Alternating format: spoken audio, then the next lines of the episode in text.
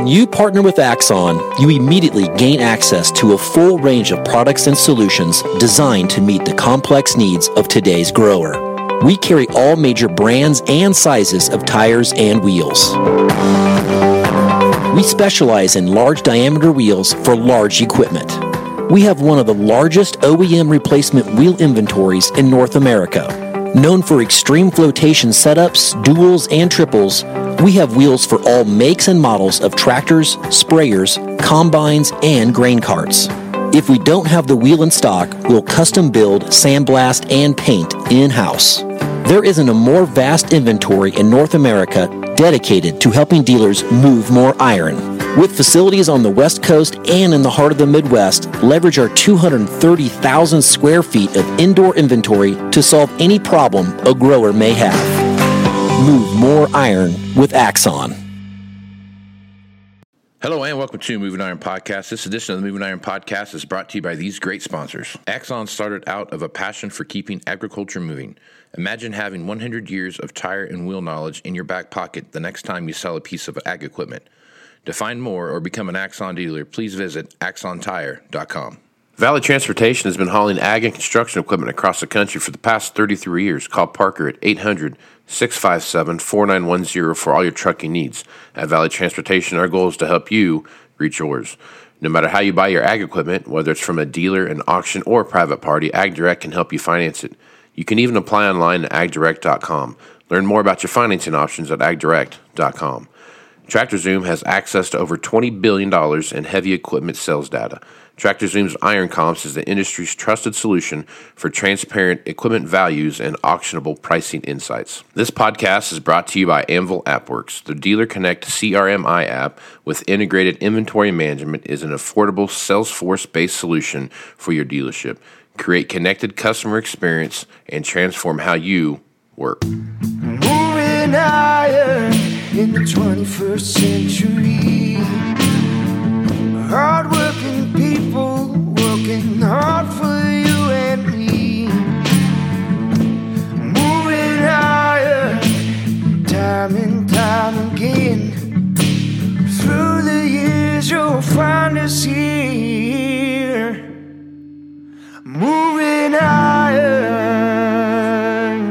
To Moving Iron Podcast number 348. My guest this this week is Ken Gronbach, and he is with um, KGC Direct LLC, and he's nice enough to come on and talk about what's going on. Ken, how you doing, man? Good, good to be here. Good, man. I appreciate you coming on. And this is a this is a topic that I've I've stumbled upon here of late, and I, I'm excited to talk to you about it. So, Ken, you're a, a demographer. So, I guess explain what that is and and why it's important. Well, demographers count people, and well, they, they they count a lot of things, but primarily we count people, and we and we count uh, live births, uh, immigration, aging, and death. And when you understand those things, very very simple stuff, uh, you can forecast markets, you can forecast labor pools, Right on. So I and found you, you can forecast economies. Right. yeah. So that's that's what I, that was the most interesting thing here. So I listen to a, a, show called Coast to Coast AM from time to time, and it's a late night show, and I, I enjoy listening to it. And, and Ken was a guest on there, and that's how I that's how I found him. And Ken was talking about a lot of really cool things that, quite frankly, I've never even heard about. And um, I used to think I was pretty good at staying up on the news and things going on around us, but I was way off on this one. So, Ken, let's start like this. So, from a demographic perspective, the world, with the exception of just a handful of countries, their birth rates aren't keeping up with the amount of people that are aging out of the workforce. So, I guess talk about that a little bit from a very high level and, and how you see that affecting the United States and, and other parts of the world. Well, let's start with with uh, China. Okay. China, uh, about nine years ahead of schedule, nine years ahead of of uh, projections by demographers, has gone from being an aging country to an age-ed country. Uh, China recently, uh, you know, they've been uh, boasting about their population being 1.4 billion, and uh, recently did a survey or or a census and uh, discovered that they were overestimating by um, 100 million. So, uh, yeah, well, a little 100 million here, 100 million there. Right. So they're at one, they're at about one three, but that's not that's really not the issue. When you look at a population, you just don't look at the size of it. You look at the age of it, and where is the the dominance? Um, because of, of China's one child only policy that was in force since about 1979, I think, and I believe it was at the suggestion of uh, Henry Kissinger, believe it or not. Um, they they have uh, prevented, and that's the word that that they use, about a half a billion people in their country because they were they were destined to be overpopulated. They thought so. Um, when you're missing a half billion people under 40, you have a labor problem. And they, I don't know why. I, I got to tell you this because I've been uh, essentially warning folks about China for 20 years and I said they're gonna they're gonna run into a situation where they're they're simply not going to have enough labor to accommodate their infrastructure. And guess what? They don't. So they've gone from being an aging country to an age-ed country, nine years ahead of schedule. And what that means simply is more people are dying than being born, which means their population is shrinking. If you have a market economy, one thing that you, you can't do in a market economy, one thing you, you essentially can't do in a business, businesses can grow but they are super challenged when it comes to shrinking. So what's going to happen to China is China is going to shrink, and right now internally they have um, enough of an issue with their labor uh, to take their economy down easily. Their population uh, is going to shrink from 1.3 billion to about 700 million uh, 2050 2060 now the ramifications of that are so huge I, it just I, I, wouldn't know where to start. Right. But they're a market economy and they've cooked themselves. They haven't shot themselves in the foot. They've blown their foot off. Wow. Okay. So uh, that's that's a big deal. So as you're looking at um, from from an agriculture perspective, because that's what I do, right? So I'm looking at selling selling farm equipment and those kind of things. If you take out a country like China that is totally dependent on on getting things from around the world, you know, oil, yeah. gas, fuel, food, whatever, everything. Um, if you're down to a country like that where they've almost cut themselves in half, what's that do to the overall perspective of of food supplies? And um, I'm sure if this is happening in China, there's other places around the world this is happening too. So as you're looking at the flow of goods from one point to another point, how, how's that going to affect the overall world economy over the next 20 to 30 years? We're going to have to adjust and, and adjust significantly. Listen, just just to be clear, um, Casey, I, am not a I, um, I'm not an economist. I'm a demographer. Sure.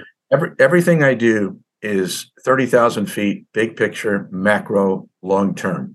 I I don't get into the DNA of subjects. Sure. But I can tell you this: the the problem with fertility and and, and that's another problem obviously with, with china is is they're not having kids and they can't have kids even though they're trying to facilitate a culture of uh, forcing people to have kids.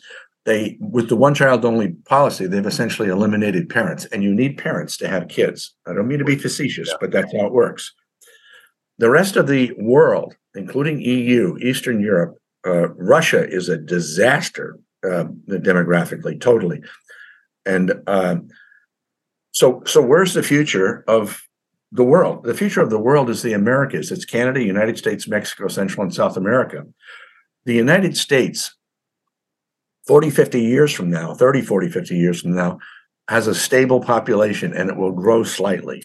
It might even grow significantly, um, owing to our immigration policies. And, and if we don't cut off immigration, because immigration is, we're a nation of immigrants, period. Right. We need immigration. So what's going to happen is I think you're going to see the end of globalism, uh, globalization, and, and uh, supply chain issues. But the center of the earth is going to be the Americas. Period. Okay. I hope that doesn't freak you out. I mean, I mean, a little. I mean, it's just when you start thinking about how all this comes together, and then the infrastructures that come into play, skilled labor, all those things that come into play. You know, uh, I think think you talked about this a little bit when you're on when you're on coast was that you know we had this this wave of of uh, of Mexican immigration in the United States, and we've kind of hit that peak now. We've kind of peaked out there, but the folks that we see coming now to the border are Central Americans, and we're and they're coming in through um, through the border and and the way that starts to look and starts to play out. When you start looking at skilled labor and and and labor forces, you know, we you can't hardly go anywhere right now in the United States without seeing a help wanted sign in somebody's window somewhere. As you're looking at the at the labor force over the next 20 years, I mean, where's that where's that growth come from for the United States? Well, there's a couple things that you have to take into consideration. Uh, between 1985 and 2004, um, we produced the biggest population, the biggest generation in our history. You know, it's called the Generation Y Millennials, and there's 88 million of them. There's a high percentage of them that are Latino, mm-hmm. but they're but they're the biggest population. The the um, non-Latino part of that population also is is huge, but not, of course, not 88 million. Um, for some reason, and I can't understand this, and, and I somebody's going to give me the psychology of this, but helicopter parents, baby boomers, these are their kids and for some reason, they've moved adolescents from 20 years old to 30 years old. So these kids are only just now, these, these this mass, massive population generation born 85 to uh, 2004 that are currently 19 to 38 years old are finally being felt in the labor force. So I think we're going to get a significant amount of labor from that group. The the shortage the, the, the folks, and I don't know when you were born, but the, the, we have a shortage in this country of people born uh, 1965 to 1984, and that's called the uh, Generation X. Generation X is that your generation? 77. Yep. Yeah. Well, you're the problem. I'm sorry, but I'm just calling calling it like it is. Right. The Generation X uh, was only about 69 million, and they were about 11 or 12 percent smaller than the Boomers that they followed. Boomers were roughly uh, 79 million, 80 million. So when, when it came time for uh, Generation X, your generation, to supply the labor necessary to satisfy the boomers who had amassed wealth and were demanding labor, uh, you couldn't do it. And that's what sucked in the Latinos. So we have a crop of Latinos uh, in the United States that are about 60 million. It's a it's a big group. Where's the labor going to come from? The, not only from the Latinos that are currently here, but from their kids. And and and we are the Latinos are having kids, and, it, and it's a very very good thing. And I'll give you an example.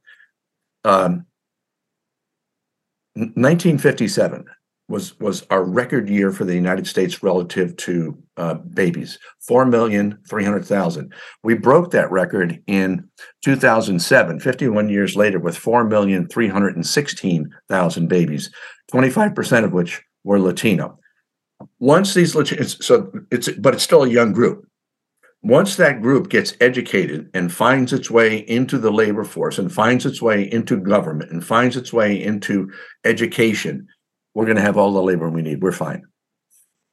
Okay, good. So when you're looking at, so I guess, can you speak to how you think technology is going to play into the labor force and, and what's that going to do?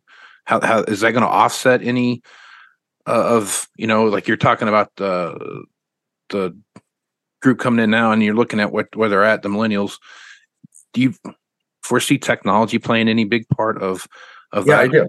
Yeah, no, it, it very much could, and and it's that's not something that that's not a question for a demographer, but I, I, will tell you this: I, I, I sincerely believe that uh, artificial intelligence and um, robotics and so forth will cushion the blow. Uh, right now, in the United States, we're about uh, 10 million um, workers short of our needs. There's, t- there's uh, uh, roughly 10 million empty positions. We have about 5 million people in the United States that are on uh, unemployment compensation, but those two don't marry. And, and for some reason, we, we can't have one solve the other.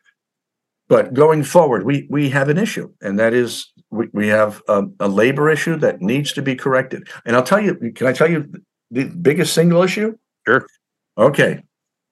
If you look at the population between uh, uh, 55, excuse me, 25 and 55 in the United States, you have a, a roughly 120 million people, men and women. Let's take the women out of the equation because women are not the issue.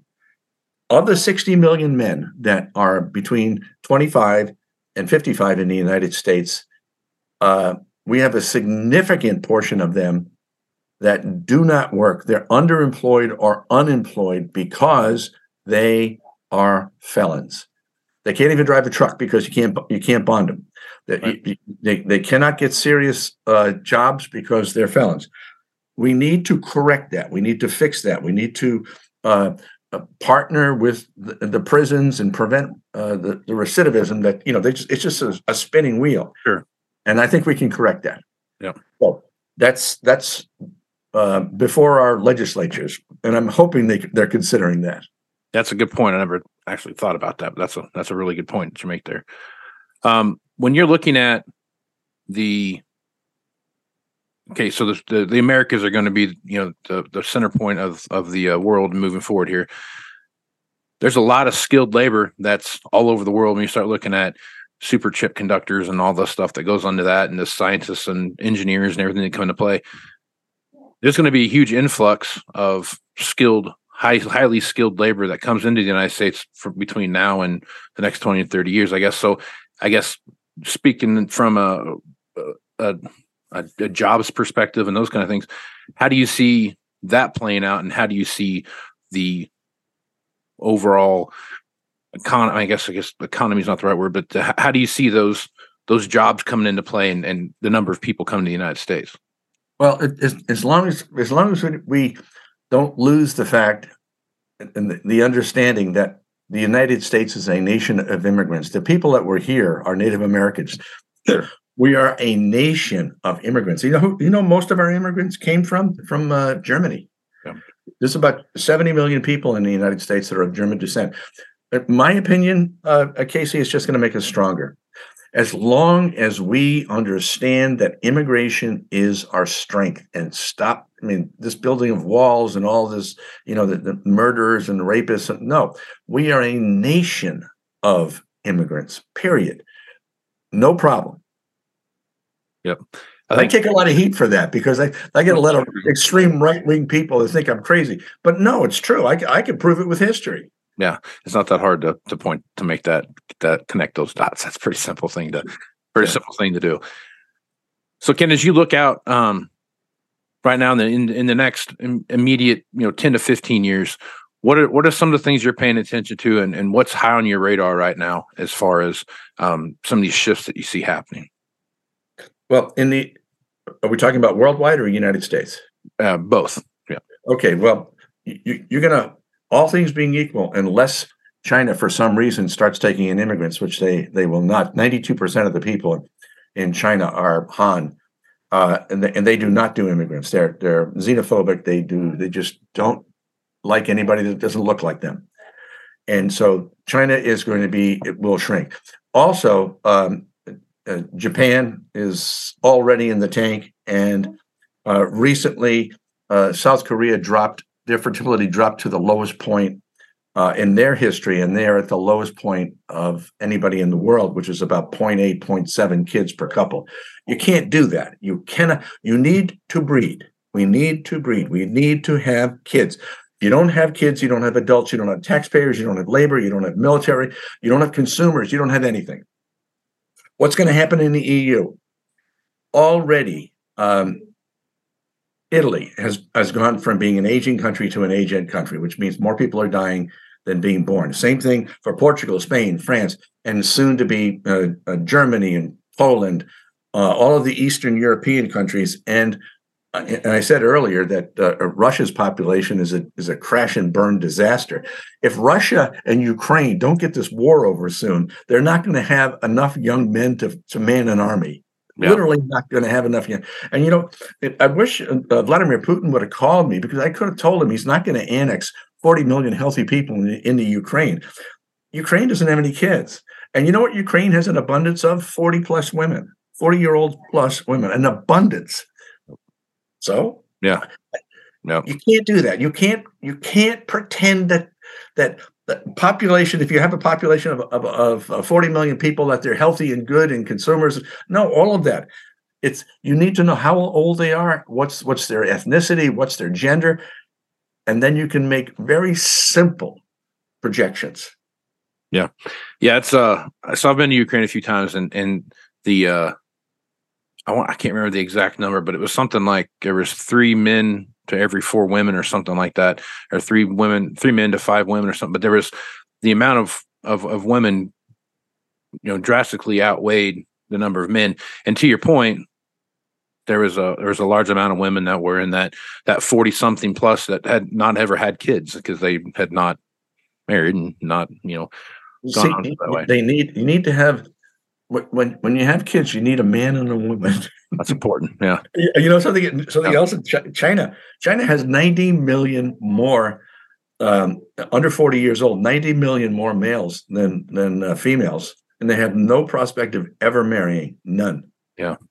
That's a uh, so that's that's another question I want to ask you about too. So China has they did the this the child one child only policy uh, for a while, and then Yeah. they've about four years ago, five years ago, they've kind of reversed that and kind of you know okay, you can have two now, now you can have three, now you can have as many as you want, but it's still not it's still not catching on, and you don't actually I think the birth rate's gone down even even though they've opened up this uh as many kids as you want policy now. So uh, you're seeing it, you're you're not you're like it gets to your point. I mean, you got 90 more guys, 90 million more guys than you do women. That's a rough night at the bar. I'm, I'm going to lie to you. Not very good odds there, you know. Well, you know, it, it, but it goes back to the comment I made earlier about parents. No, when, when their their one child only policy uh, wiped out generations of parents. Yeah. generations, at least two generations of parents. You know, when you have forty years where you're missing a half billion people, you have an issue. They they China and and I and I say this.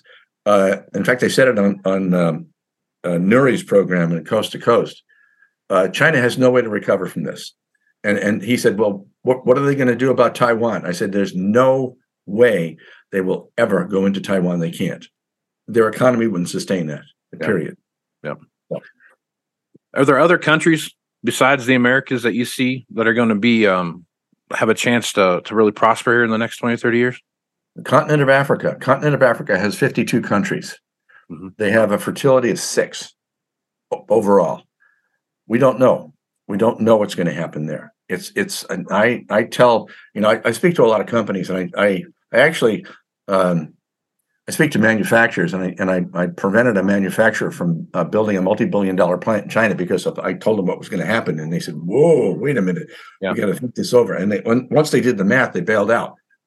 Uh, China, excuse me, uh, the, the the continent of Africa is going to have plenty of bodies, plenty of people, but it it needs we we need to or somebody needs to do something about the level of corruption corruption there because that's what's holding him back.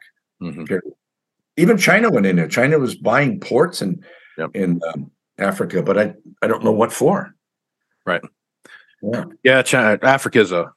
I tried to export stuff into Africa before, and it's just it's a it's a whole thing. It's one. it's it's so tri. I mean, I think that's the big thing too. Is when you start looking at tribalism, it's just one of those things where we and I think in Europe and in the Americas, we don't, and the United States especially, we don't understand how tribalism works. And you're from one tribe, I'm from another tribe, and we hate each other, and we're never going to work together. And I'm going to get control one day and oust you guys out, and you're going to do the back, same thing back and forth. And it's just a, it's like a an endless cycle of of just getting nowhere quick is what it feels like. So it's a it's a tough market to to figure out.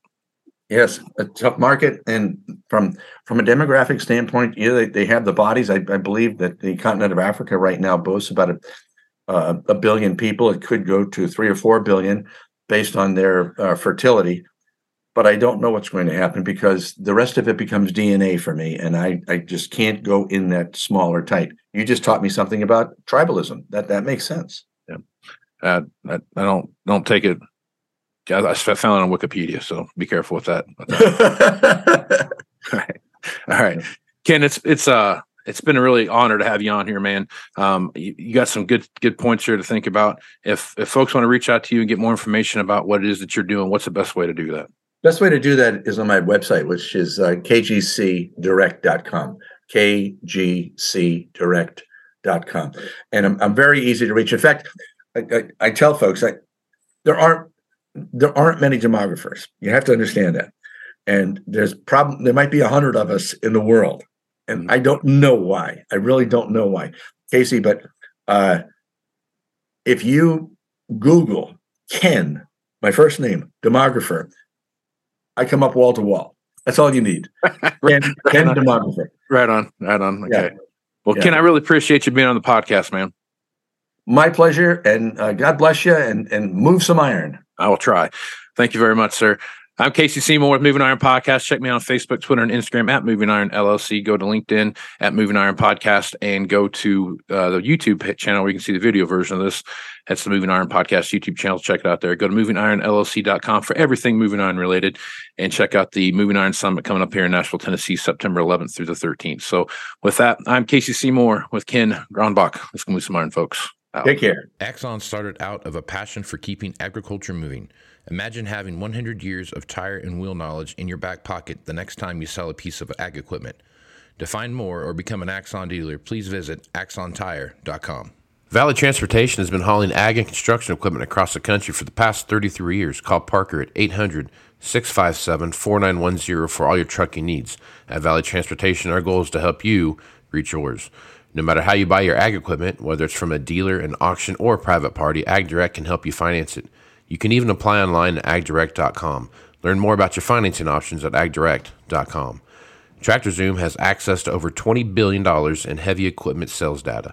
TractorZoom's Iron Comps is the industry's trusted solution for transparent equipment values and auctionable pricing insights. This podcast is brought to you by Anvil AppWorks. The Dealer Connect CRMI app with integrated inventory management is an affordable Salesforce based solution for your dealership. Create connected customer experience and transform how you work. Moving in the 21st century.